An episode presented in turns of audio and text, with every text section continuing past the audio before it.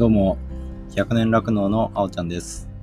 この番組は、非農家出身で第三者継承によって酪農家になったクローバーファームのあおちゃんが、100年先の日本でも当たり前に酪農が続いていくために、日々取り組む中で考えたことややってみたことを喋り倒す番組です。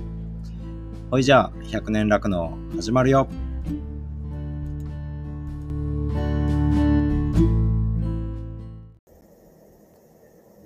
はい、こんにちは。今日は、えっ、と、北海道のとある酪農家さんに協力していただいて、えー雑談形式で、えー収録をしました。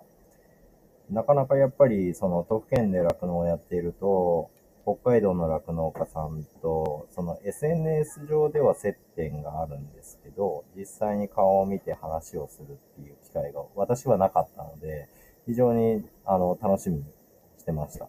だし、あのーかなりね、面白い話も聞けたかなと、個人的には思ってるので、えっ、と、結構長尺にはなってしまったんですけど、えー頑張って聞ける人は最後まで聞いてみてください。はい、それではどうぞ。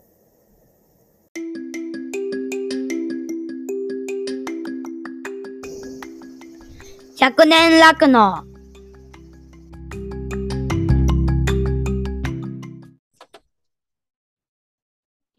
れ多分承認してもらえればはい、承認しました。ありがとうございます。そしたら、もうススタートしてんの？うん、今もろ録音しちゃってると思う。多分さっきの俺が承認してもらえればっていうところ 入っちゃってるんですけど。OK です。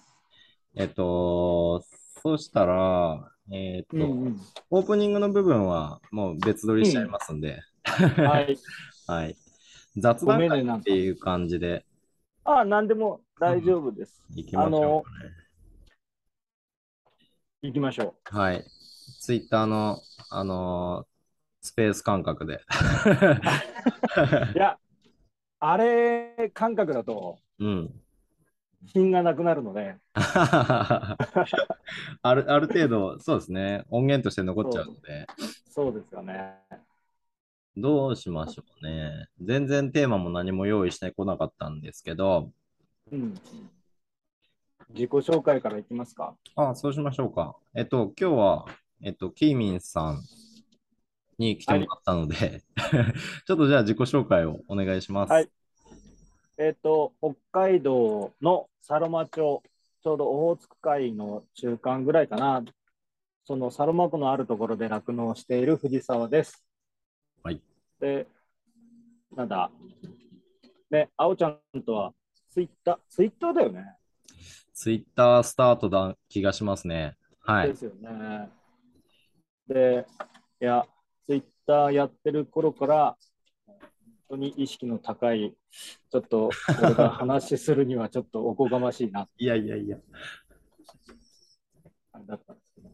でもう、今回もね、うん。Facebook で、ポッドキャストのことを知ってね、うんあおちゃんの100年ラグノの話を聞いて、はい。まあ、なんせ、感想以上にいきなり出たいっていう。速攻メッセージ来ましたもんね。なんて失礼なやつなんだっていう。いやいやいやいや。ありがたいですよ。いやいや、でもその、あおちゃんの100年落語を聞いて、はい。やべえ、俺が出たいっていうレベルの話じゃねえよと。みんなこう、ちゃんと話してるし、うんやべえな。ポッドキャスト自体がはい。全然わかんなくて、うんうんうん。今回ね、あおちゃんのやつを知って、あ、酪農家でそういうラジオをやってる人がいるんだって初めて知ったのね。はいはいはい。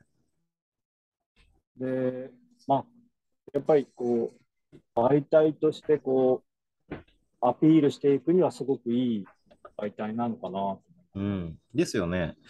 うんうん。あの、結構農業、農業界隈では、うんうんうん、もう2、3年前から、はいはい。あのー発信してる人すごい多くて。うんうん。で、えっと、それは結構聞いてたんですけど、あの、畜産で調べると全然ヒットしない。まあ、言えることもないんですけど、うんうん。全然少なくて、で、農農系ポッドキャストっていうんですよ。そういうジャンルができるぐらいに、もううんうん。の農業の方では発信者が多くて、ではいはいはい。そこで発信されてるような表現の仕方してる畜産系のポッドキャスターって全然いなかったんですね。で、あの、俺にきっかけくれたのが、あの、岡山で酪農やってるコバちゃんっていう人が、えっと、まあ、この酪農情勢の厳しくなってきた走りのタイミングで始めて、発信始めて、で、うん。それにひっつくような感じで始めさせてもらったんですけど、で、やっぱ、その農業もそうだし、畜産もそうで、えっと、うんもう手と目と体は完全に作業に持ってかれるじゃないですか。だけどやっぱ耳は開いてるっていうので言ったら共通点で、うん絶対これ畜産系のやつも発信者現れたら聞いてくれる人おるやろうなっていうのが、うん。うんあって、で、その作業してる人うんうん。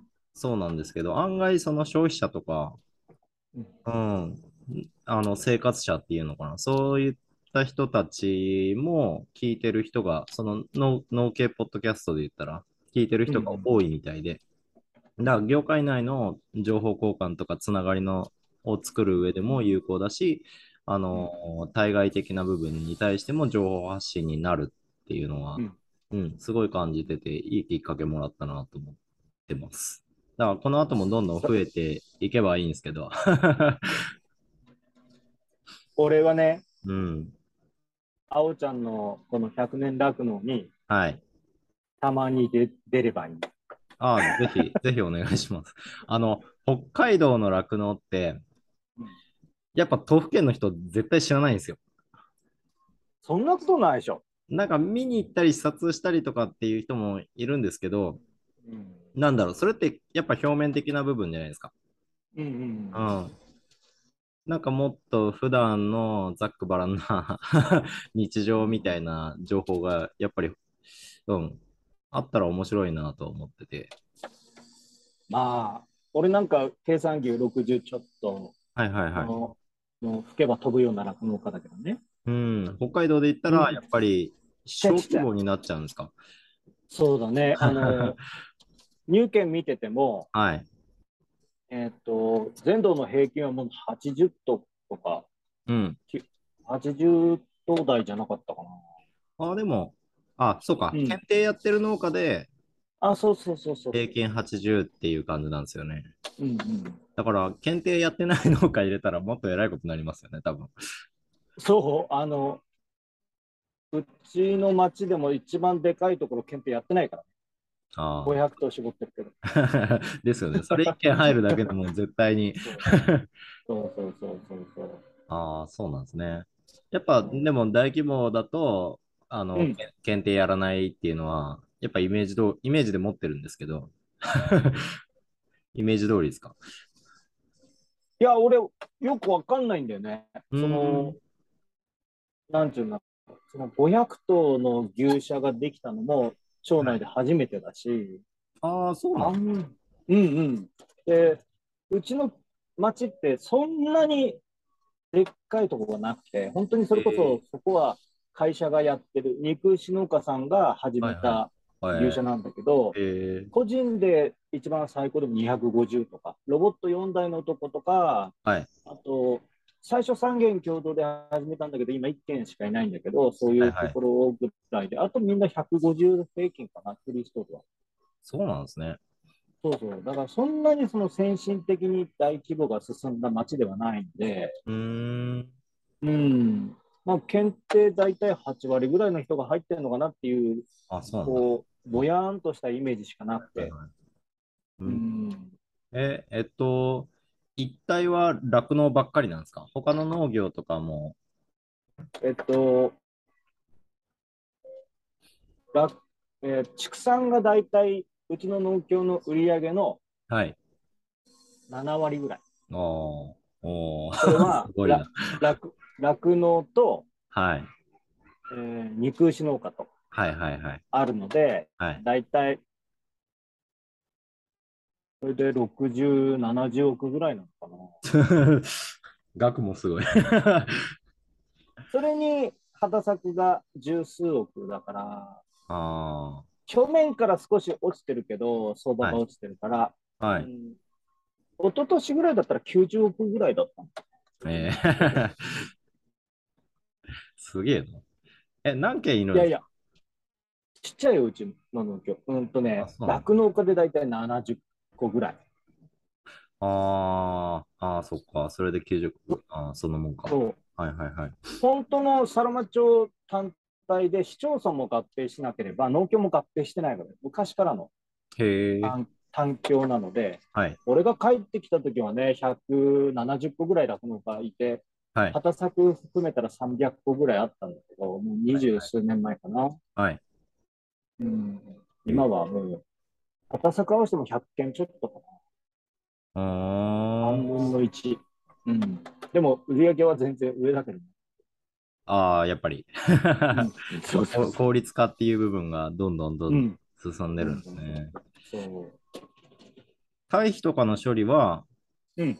基本的にその再装置みたいなところで使い切る感じなんですか？畑作農家にも潤沢に回る感じなんですえーっと、基本的、あ、うちだけで言うと、かはい。バッカン、麦わらとの交換えー、あなるほがど。、はいはいはい。はい。それが3分の2ぐらい。はい。はい。おあとは3分の1は自家消費。はいはいはい。で、再装置には入れません。えー、入れないんだ。あ、うん、え、全部デントコン畑。ああ、電ントコン作れるんですね、そっちでも。そんなに北で電動も。そっうか、ーんとね、うちは北限じゃないんだよね、全然。ま。だ。うん え多分ね、門別、ー、はい。おこげあたり、が北限になってるんですか？ほ北限になる。つまりどこでも作れるって感じですね。そうですね。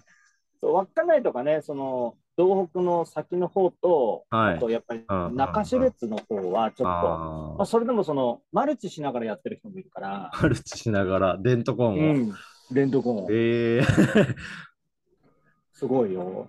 すごいね。でもそれだけお金かけてもやる価値がやっぱあるんでしょうね。やだからやってるんですよね。うん、マルチね、マルチって、え、普通のナイロンの黒マルチってことですか？そうだね、多分石灰マルチだと思うんだけどね。石灰マルチ？え、土に変えるみたいな？そう、すき込む。ああ、ですよね。じゃないと無理ですよね。無理だようん、えー、で、石灰マルチは、俺もずっとか、俺、畑作農家もやってたからね、昔は。ああ、そうなんですね。へえ。そうそう。俺帰ってきた時なんてあれだよ。大学4年生の時に帰ってきたんだけど、はいはい。うーんと、バケットミルカーだったよ。そうなんですよね。16あ案外まだ触れてる人っていますよね。その世界に。そうそうそうそうそう それで、うん。16と作。あ、そんな小さかったんですか？ああ、そう。う。で、畑作と兼業だからか。うん、畑作が俺には合わないと思って。はいはい。うーんと、俺、大学4年の時に親父死んでんだよね。あ、それで4年生の時に、そうそう。そうある意味そうそう強強制送還みたいな。強制そう。そ うそうそうそうそう。まあ、酪農学園大学はね、後継者育成にも取り組んでおるので、先生に言ったら、おすぐ帰れ。えもうそんなもん卒業も何もいらん、お前はどうでもいい。ー すぐ帰れ。さすが私立。後のことは心配するなっていう。へえ。うん、まあね。で、うん。うん、そうそう、ちょっと、まあ、畑作は俺の勝負に合わねえなと思って牛に切り替えたのかな。うん。ううんん。徐々に三その倍の30頭にして32頭にしてでさらに倍の60頭にして順順にえー、あ、つなぎですか？じゃあ。つなぎですあーうんえ、この後はどうするんですか？まだ大きくするのか、今のサイズで、よくぞ聞いてくれた。えーちょっと気になりますよ。今の情勢もあるから、ちょっとどう考えてるのかなと思って。将来の夢は離農です。やっぱそっち、その、えっ、と、オホーツクが、があオホーツク海側、うん。割となんか、その事業を承継するっていうよりかは、なんか、今の世代で辞めるっていうような人が割と多いのかなって思うんですけど。どうなんだろうね、その、いや別にここだけじゃなくて、基本的にその、後継ぎが、うちは娘2人だからさ、ああ、はいはい、はい。後継ぎがいないっていうのは一つあるんだけど、うんうん。まあ、それ以上にまあ、自分の将来のうーんと老後の話を考えると、はい。まあ、60歳ぐらい、まあ、理想で言えばだよ、まあうん。借金があって辞めれないかもしれんしね、うん。それは分かんないけども、はい。り理想としては60歳ぐらいで辞められるような。状態にしたいと。だから今、45、まあ、今月46になるんだけど、あと15年はい。やれるように、今、そのパイプラインの入れ替えとか、うんそのうん経営スタイルをどうしていくのかっていう、最終的にそのうん。ゴール地点を目指して、あの投資する、うんうんそのそこに向けての投資、要ははい。その60歳でまではちゃんとやれるような感じで、だけれども、過度な投資はしない。うんうんうん。うん。えー、すごいですね。すごい、すごいっていうか、まあ、全然お俺と考え方はやっぱり真逆っていうか、うん。うん俺は続けようとして、うんうん今作ってってるところ。素晴らしい。で、えっ、と、いやいや、いろんな形あると思うんですけど、その、辞める際、や辞めるのを想定した投資って、俺結構難しいだろうなって思って。だからぶっちゃけ、うんの事業を承継していく投資なら、うん要は財源を用意できる規模感の借金をうんうん別に繰り返す分にはうん 怖くないっていうか、つ事業さえ続いていけば。うんうんうん。なんですけど、うん。えーっと、まあ、うちはつなぎ牛舎のスタイルで、えーっと、サイレージ、デントコンサイレージとかグラスサイレージは給自社で回っている。うんエンジン付きのカートで回ってて、うんで配合に関しては給自機うん。を回ってる。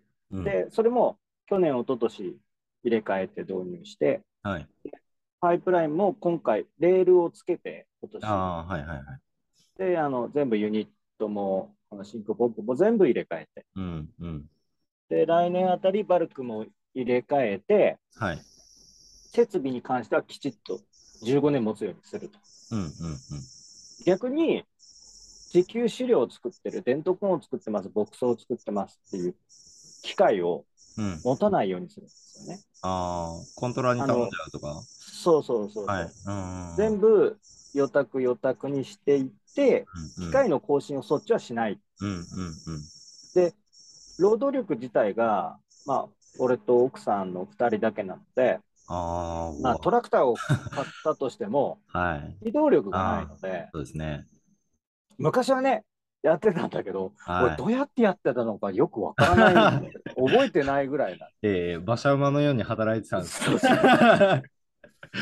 もうなんだろう、もう自分で、うん。うーんと昨日の夜、うん春巻き小麦のバッカンが運び終わって、もう全部今シーズン終わったんだけど、うん。うん。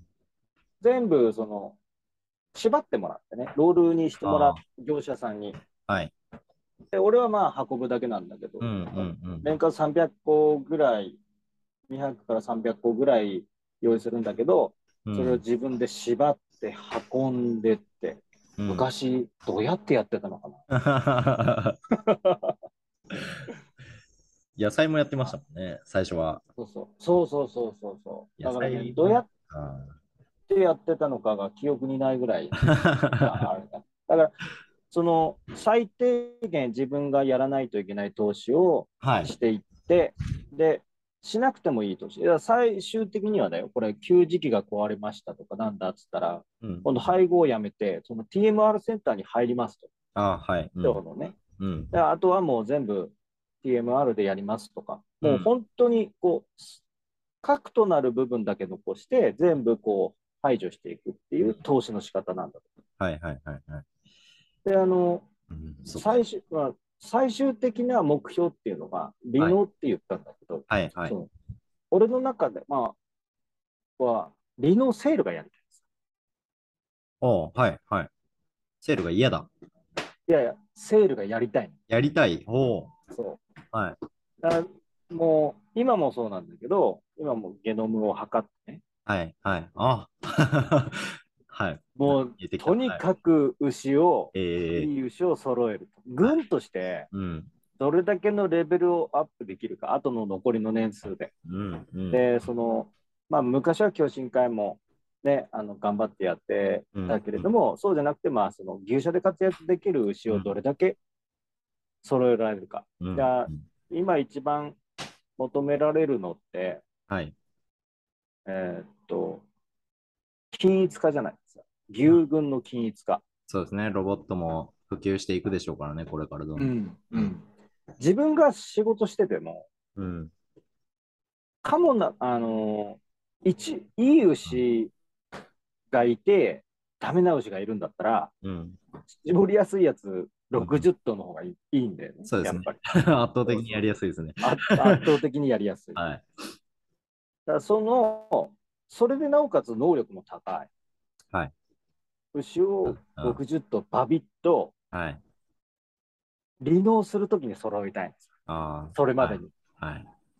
それは、もちろんその遺伝的なレベルで、その改良、ゲノムによる選抜淘汰をして、うん。で種牛による乳牛改良をしていく中でやっていけるんだけど、はいそれともう一つ一番大事なのは多分管理だと思うんだよね。うん。うん。うん。うん。そうです自ね分の管理レベルを上げない限り、うん。種牛はこの牛がいいとか、うん。ゲノムこれだからダメだからこれは売ろうとか言ったところで、はい。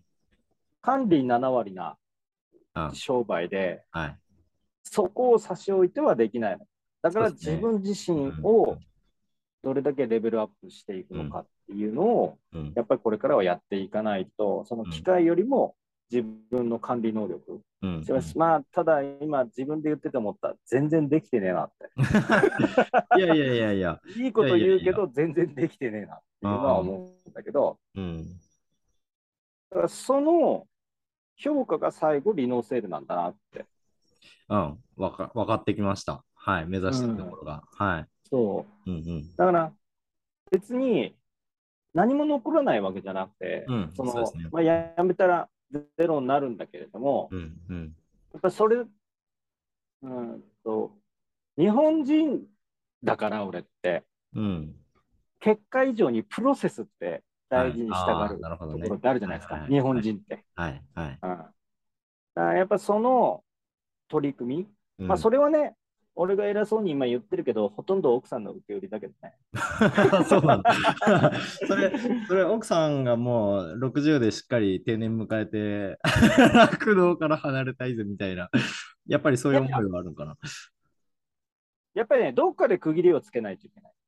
まあそうですよね。あの、うん事業を承継するにしたって、うんうん。そうですよね。あの、いつまでも現場に入れるわけじゃないですからね。そうそうそう。だから、60ぐらいだったら、まあ、その子供も育って、うん。まあ、ね、うまくいけば孫もいるだろうんう世代になってくるから、うん。まあ、そんなに、あね、アクセク働かなくてもいいぐらいにしたいなっていうのがあるはい。んですね。うん。うん。やっぱりその中でうん。やっていくっていうのは大事なの。まあ、この厳しいじゃない、今、はい。酪農情勢うんって。もう厳しいからこそ、はい。今やらないといけないことって、うん。基本の木で、うん。です絶ね。対ブレてはいけない部分だと思う。はい。どれだけいい牛を作って、うん。その60席ある席の中で、はい。一つもあの無駄にできない。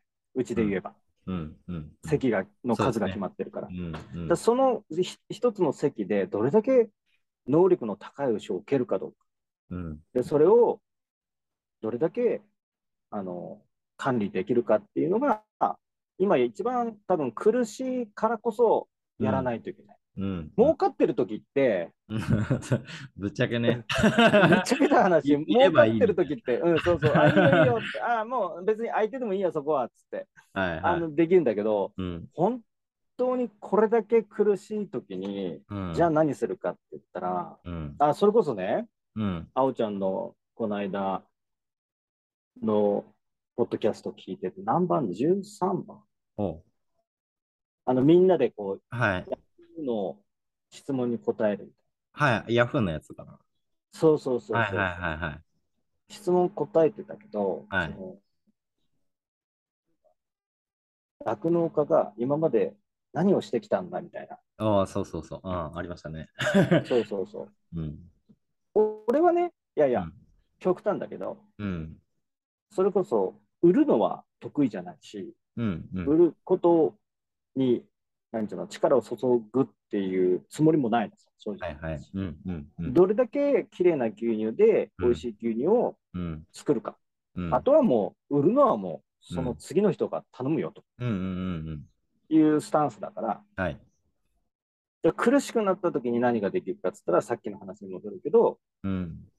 どれだけしっかりとしたうん。経営をするか、あの管理をするか。うん。で、よく、長命連産っていう言葉あるじゃない？はい。牛を長持ちさせたいって。うんものすごい抽象的だなって思うし、いはい。や、そんだけ言ってたらかっこいいよねって、その言葉かっこいいよねってうん。思うし、はい。じゃあどうするんですか？って言ったら、もう、それこそ俺やうちの奥さんが実習してた頃の親方が言ってた、はい。5、3、6万キロであったりとか、はい。536万。はいはいはい。そう具体的なちゃんとした目標をうん。そっかそっか。立てる。はい。うんうん牛群の中でうん。5、3、6万キロの牛がね、うん。絶対半分もいるわけないんじゃないですか。うん。うん。大体1割ぐらい。1割ぐらいいるっていうことは、はい軍構成で言ったら、その初産が3割、はい2、3が2割5分とか、どんどんどんどん減ってって、最終的に生牛と言われる5歳以上の、うん5歳、6歳の、6歳の牛がうん。それだけいる、1割いるってことは、多分軍構成として素晴らしいと。うん。うん。で、そんな管理がしたい。なるほど。うんもっと苦しいからこそ具体的な目標を、数値的な目標、管理の目標うん。うん。を立てていきたい。結構みんな分娩間隔が、はい。うちは365日ですってうん。うん。言うんだけど、うちはね、420日ぐらいなの。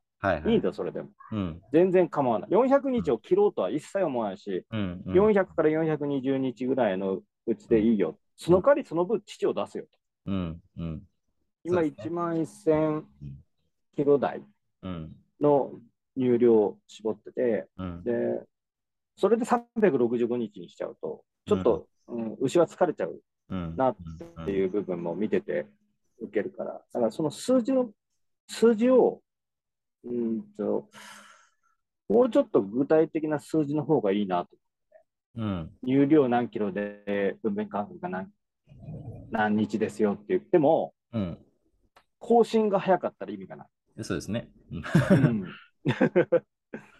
いうんや、だから、分娩感覚で結構、酪農の、えっと、その経営状況を語られる場合って多い、ああるある。評価されることって多いんですけど、俺もそう思ってて、その分娩感覚の中身っていうのがう、ん。やっぱり重要。だから、極論言えば、育成超抱えてて、うん。で、もう、ね、120日超えて止まらんなら全部、はいよ、はいよってやって、うん。次の育成上がってきて絞るみたいなことやれば、楽々380日でもうん。行くわけですよね、平均取れば。うん。でも、それがじゃあ経営にとってどうかっていう話だし、うん、だと思うんですよ。だから、やっぱり、うん、その中身、何をしてきて、なおかつ420日なのかっていう、うん。最後にくっついてくる指標だと思うので、うん。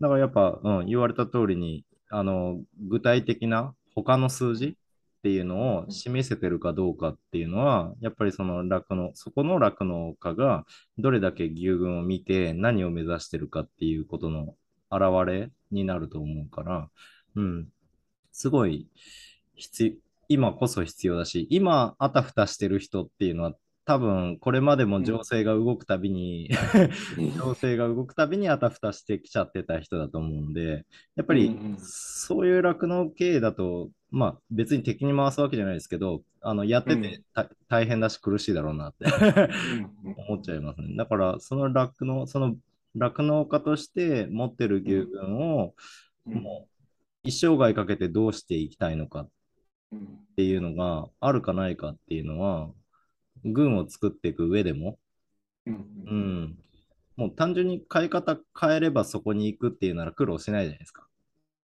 あだからやっぱりその血統もだし、うん。改良もだし、選抜もだし、していかないといけないって言ったらやっぱ非常に時間がかかるものになると思うので、うん、思いますね。そのうん、情勢によってうん、こう右往左往する人、まあそのそれがいいとか悪いとかじゃなうん、くて、うん、去年の今時期ぐらいから牛乳が余ってますよ、来年は生産調整ですよ、みたいな話になった時に、はい。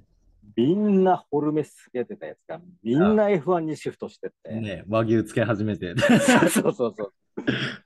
で、おもう今もう本当に溢れ返るぐらい、市場でも溢れ返るぐらい F1 漫画を。参ったなっていうぐらい、案の定、うん、大暴落。うん、うん、で、じゃあ、その F1 をみんなつけてるから、じゃあホルメスつけましょうって言ったって、はい。すべての子牛、個体販売がもうバブル弾けちゃって、もう大変な相場になってる。うん、うん、そうですね。目もあって、目もあってられないぐらい相場。いや、本当に。うん、うん、うん、うん。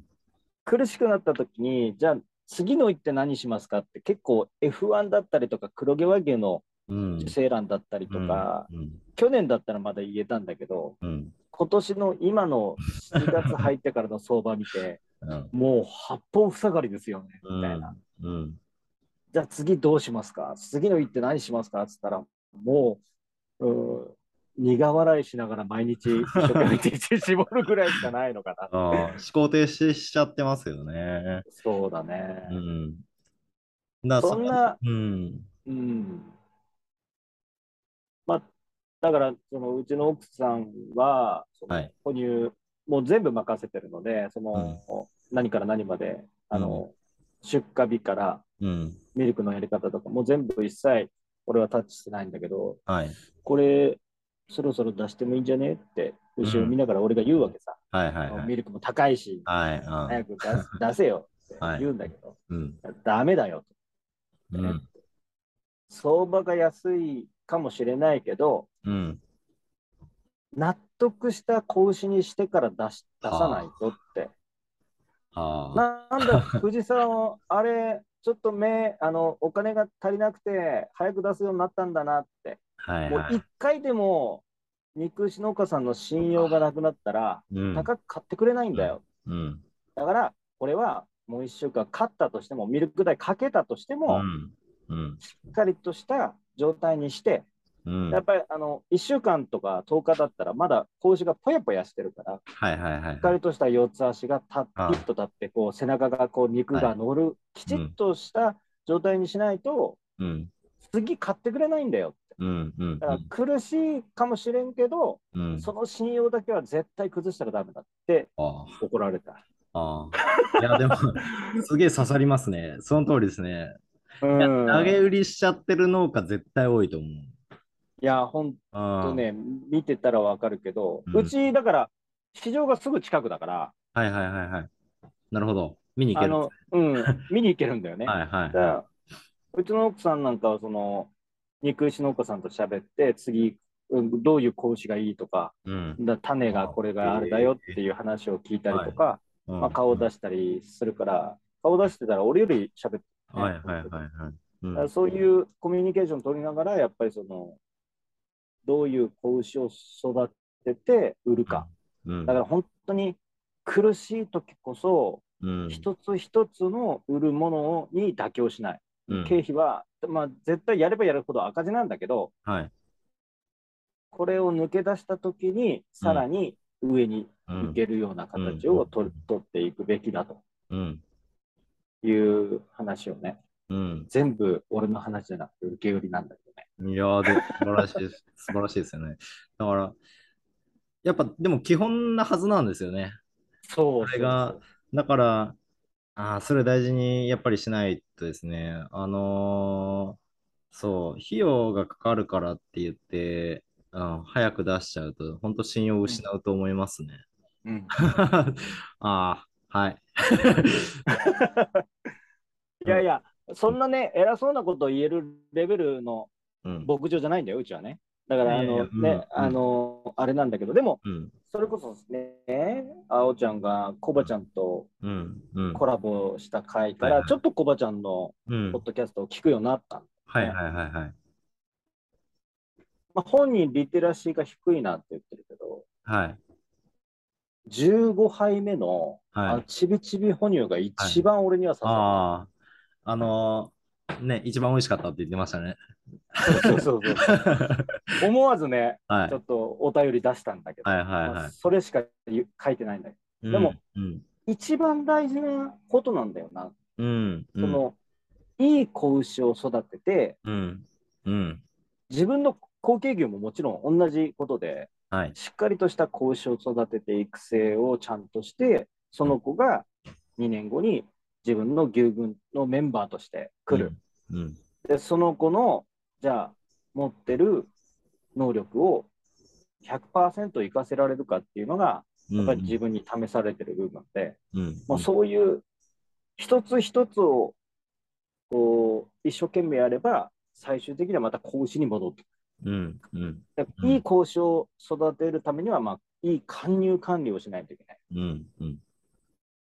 で、やっぱり搬入管理っていうのは、かあの非入後期のうん。ボディコンディションはのい管理の仕方であったりとか、うんもう全部がつながっうん。てるから、そう。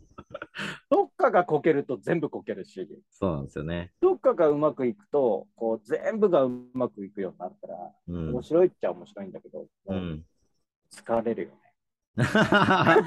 いや、本当に、うん、考えることすごい多くて、で、えっと、やっぱり酪農の情報って、まあ、手段で語られることが多いし、スポットで語られることも多いじゃないですか。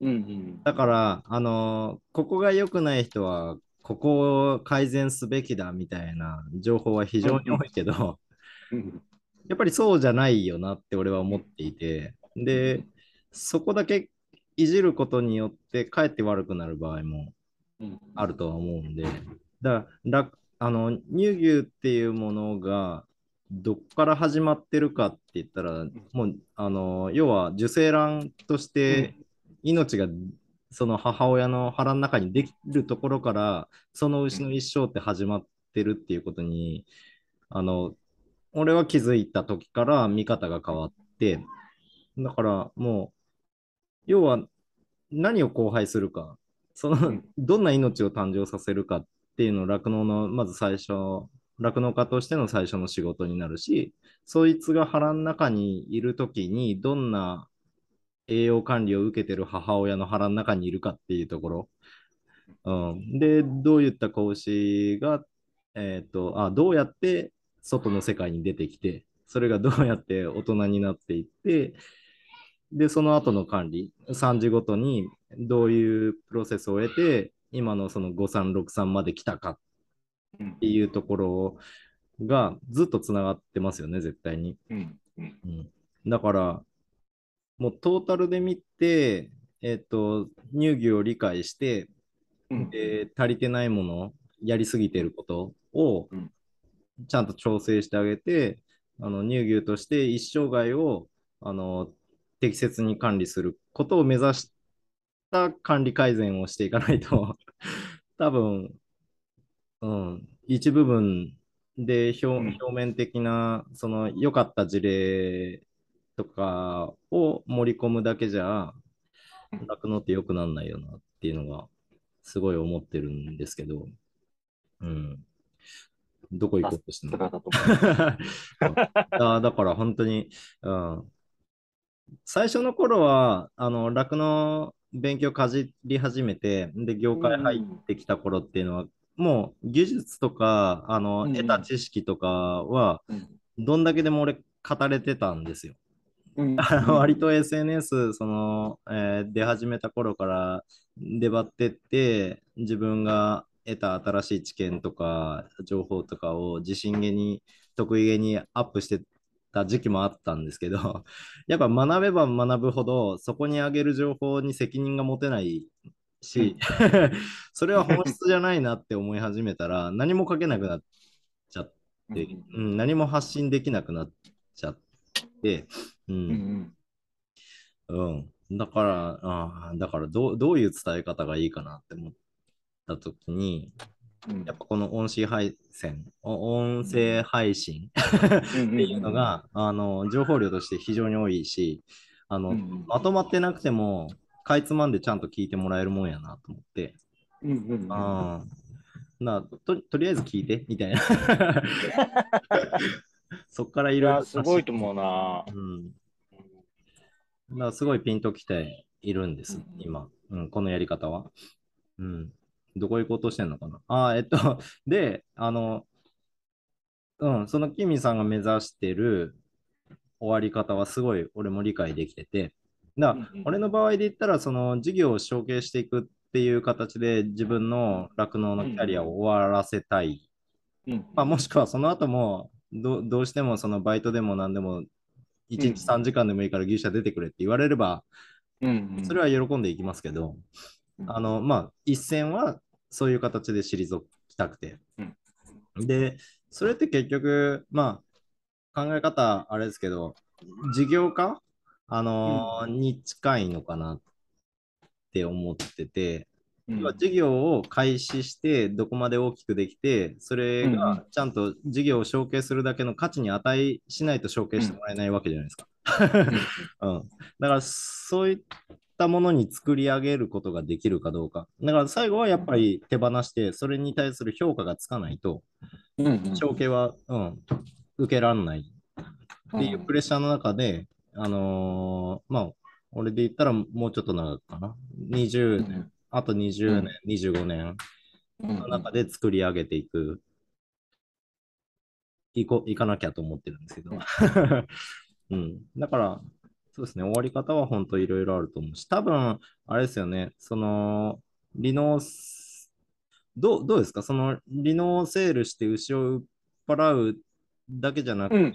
逆にそこの牧場全部買い取らせてくださいっていう人が出たら引き継ぎます？嫌だ。あ、そうなんや。あそ牧場にはだだから住み続けたいっていうような感じなんですか？続きがあって、はいはいはいはい。リノセールの続きがあっ聞きたいて、はい。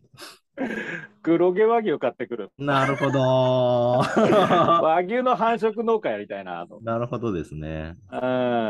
じゃあ牛舎としてはそのままつあの使っていくような形で。ああ、牛搾乳をやめるっていう感じかな。はいはいはい。牛自体はじ好きなんですよね。好き好き大好きだよ。うん。うん。あの、それこそさ、ちょっと遅れますって今日、遅れますって言ってるの。はい。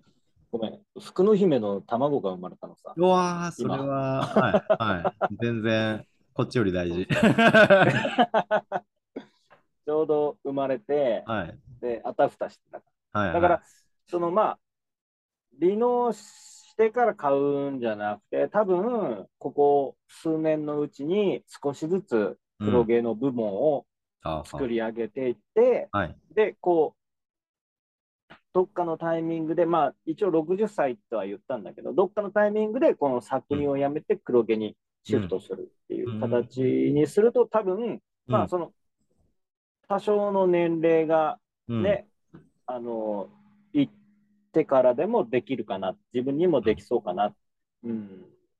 まあ、小死ぬまで牛飼いはしてたいなとは思あうし、あはいはい。うん。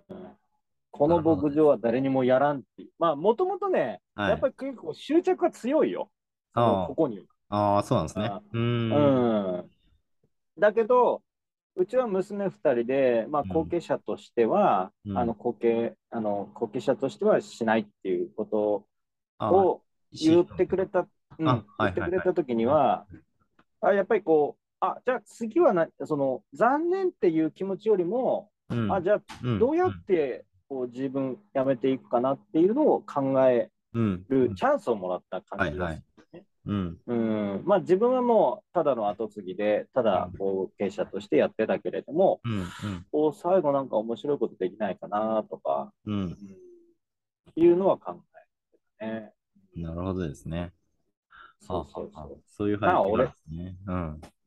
俺が辞めたところで、はい。あの北海道楽 のは行くともしない。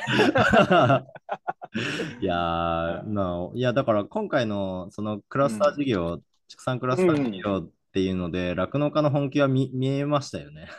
うんうんうんうん いや、その気になったら、その後継者が足りないとか、生産量が落ちるかもっていうのは、いくらでも覆せるなっていうのは見えたと思うんですよね。だからそういうのは、ある意味で言ったら安心材料にはうん、業界としては間違いなく、うんうん。なったと思うんですけど、逆にやっぱり、あーまあだから、こ今回、今のこの情勢うん。の悪化こ、このタイプの情勢の悪化に対して、うん。どう思います？どう、どう酪農家は対応していくべきっていうか、まあ、それはさっき言った個々に生き残る術としては、やっぱり進歩で、あの、うん具体的な対策とか、あのうん。改善っていうのをうん。引き続きやっていくっていうことしか、多分俺もないと思ってるんですけど、あの、要は業界全体として、うん。特に北海道うん。は、あのー日本の酪農っていうか牛乳を支えてる場所だと俺は思ってるし、あの酪農生産者としても北海道の酪農家が弱ってしまうっていうのは非常にまずいなって思うんですよ。っていうのも、あの都府県で今の日本の、えー牛乳を支えることは無理だと思うんですね。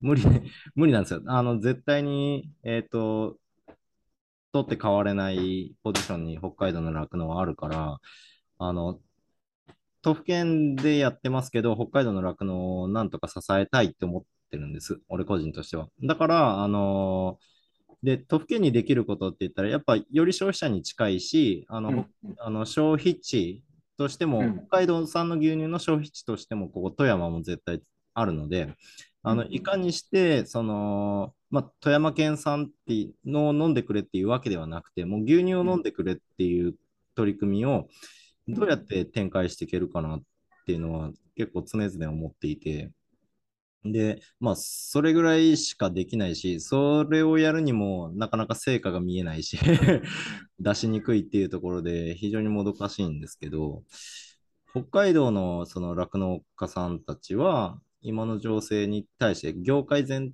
体に対して、やっぱりどういったことを求めてるかとか、今後どう考えてるのかなっていうのがちょっと触れてみたいんですけど、すごいまあ壮大な振りですけど。落体っていううん。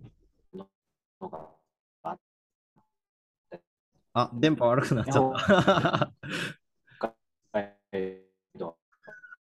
もしもーし。あ、大丈夫？あ大丈、夫？今復活しました。あー話し始めのとごころからちょっと飛んじゃってたかも。あはい。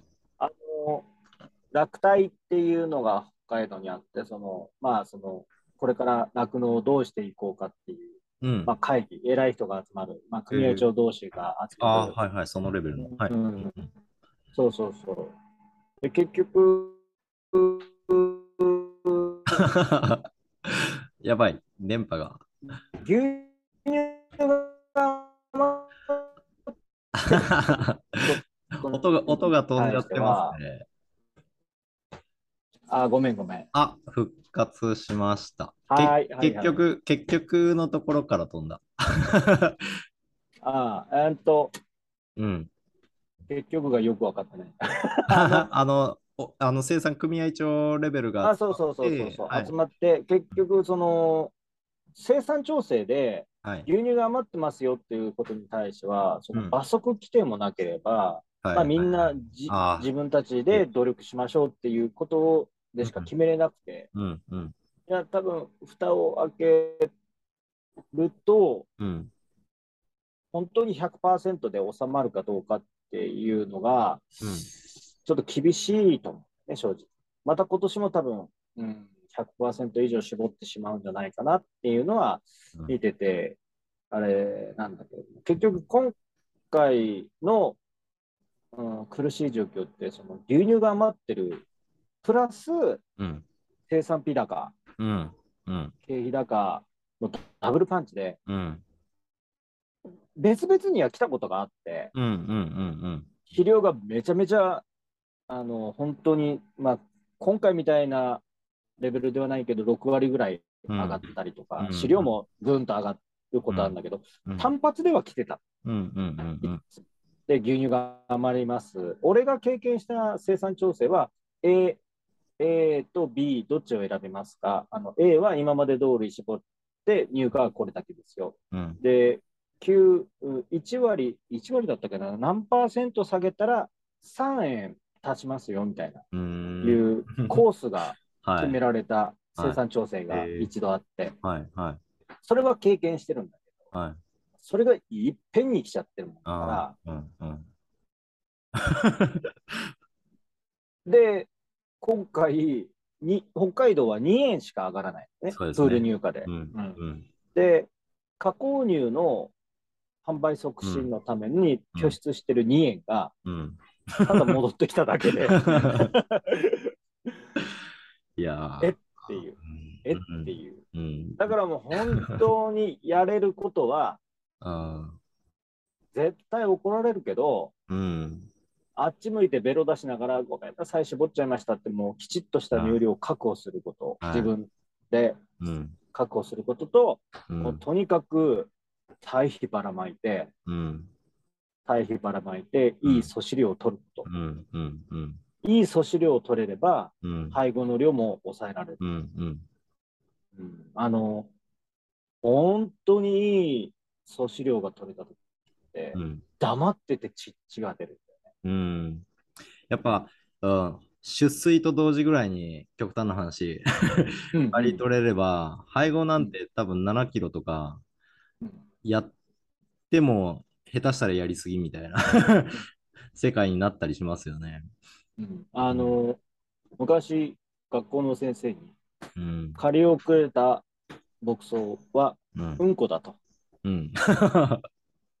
うんこを餌として運んで、はい。うんこになったやつをまた畑に運んでどうする？あーあー、生産性がないってことですね。そうそう借り遅れた牧草なんていうものはうんこだとうん、うん、うん。いうことが言われたことがあって。ああ、何も生み出さないぞと。そうそうそう。はい。だから、うん、しっかりとしたうん、適期に刈り取りなさいと。うん、うん。どれだけいい素子量を取るか、うんまあ、うちらは素子量が取れる地域だから、うん、その中でどういう餌を取るか。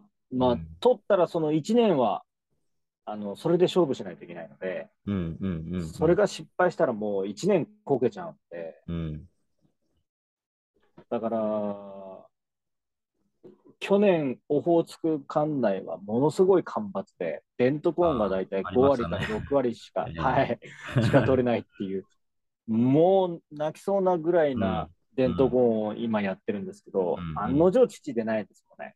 ああ、やっぱり、うん、うん。はい。で、2番取れなかったし、去年はほとんど。草もダメだったんや。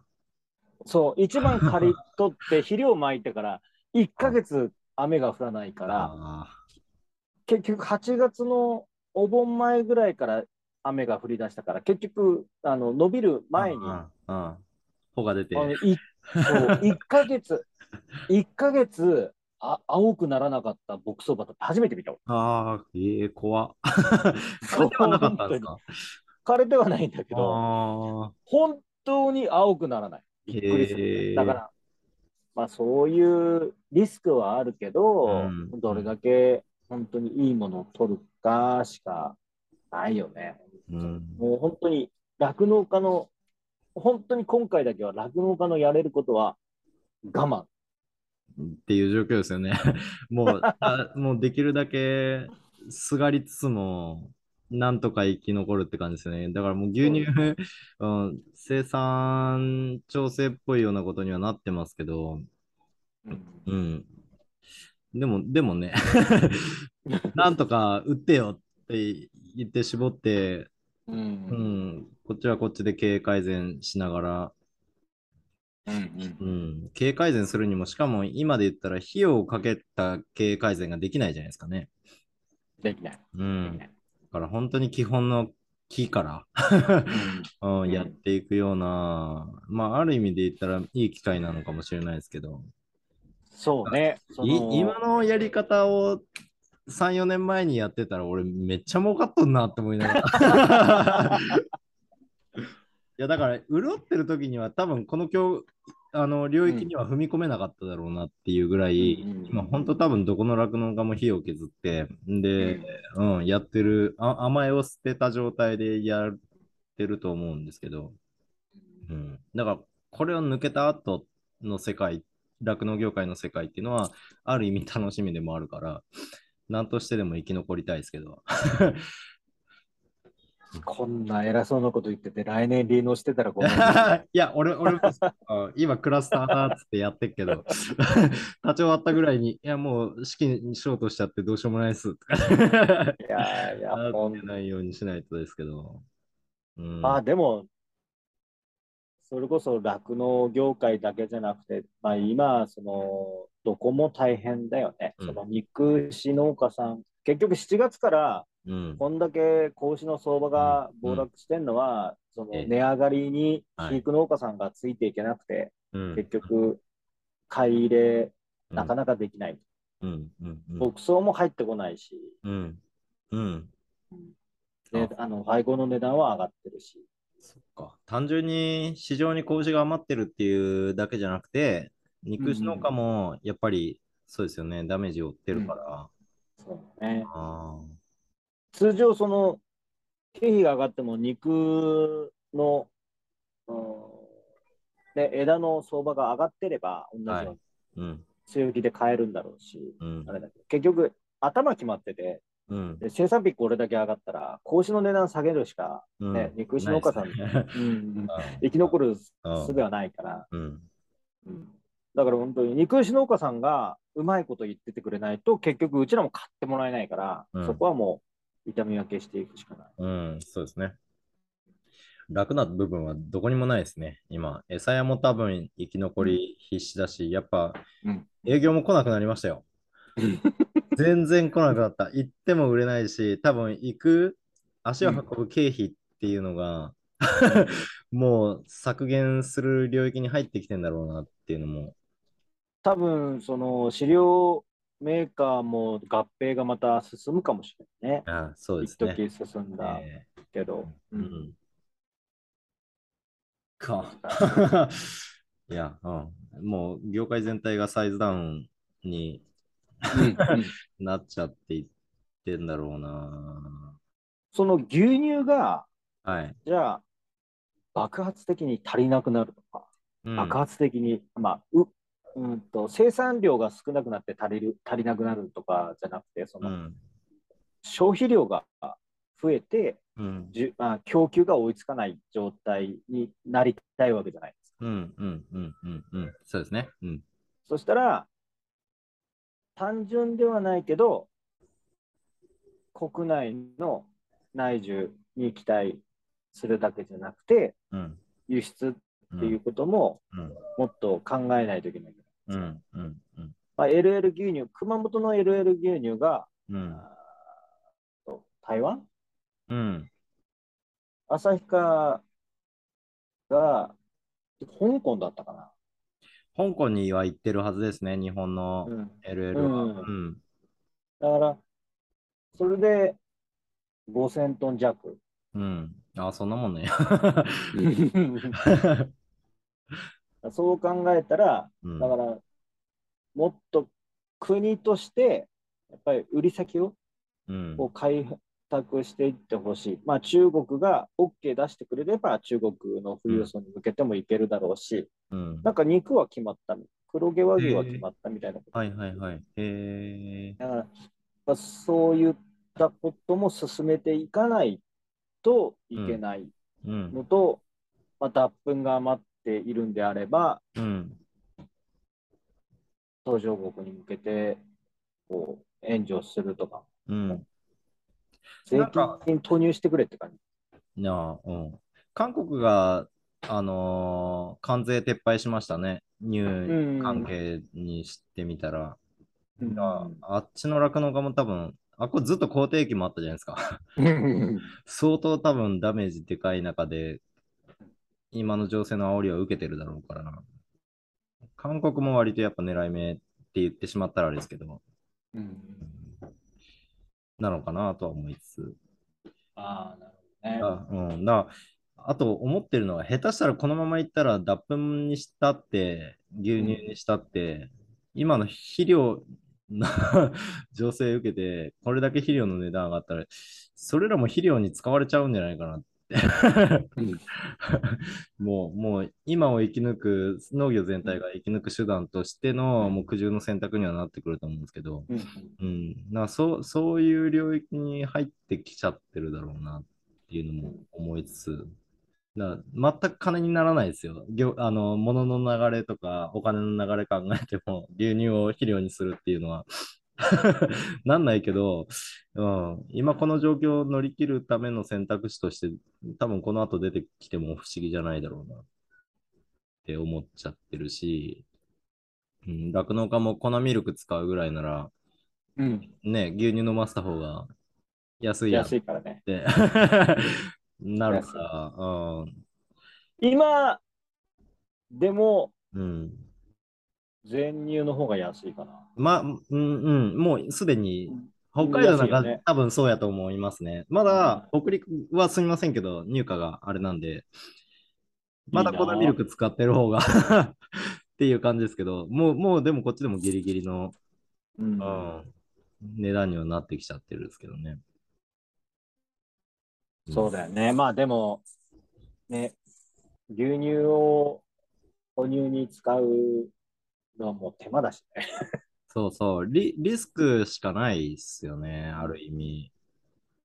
だから全乳やったら発育が良くなったとかもありますけど、一方でやっぱ病気とか、うんうん、殺菌の手間とか、そうなんだよね。うんそういうの考え出すと。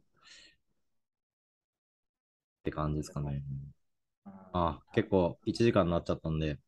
あ、すいませ。うんなんかいえ、いえ。大した話もできずな、な、な、な、じゃあ結構ね、俺、俺の中では聞きたかったことをかなり聞けたんで。また折を見てお願いしようかなと思うんですけど。今度、ね、なんかちゃんとこうん。う、ネタを持って、うんうん。いや、だから具体的な数値目標の話ありましたけど、そこ俺次突っ込んで聞きたいなって思ってます、すでに。やばいやばい。はい。お前できてねえだろ。いやいやいや、目標ですからね。できてないから目標にするんで。はい。それは目標も作れないようだと、やっぱり、うん、じ自身の経営課題も見れてないってことだと思うんで。いや、大大事なことだと思ってます。はい。なんかその辺を聞きたいなと思うんで、次回もまた。いやいや、すいません、なんかごめんね。いえいえ、いえいえ。出たがりで。いえいえ、もう作業しながら参加していただいて。いやいやいや。ありがとう。じゃあ、これぐらいがちょうどいいね。はい。そしたらじゃあ、はい。ここいらで終わります。はい。ありがとうございましたあり。がとうございます。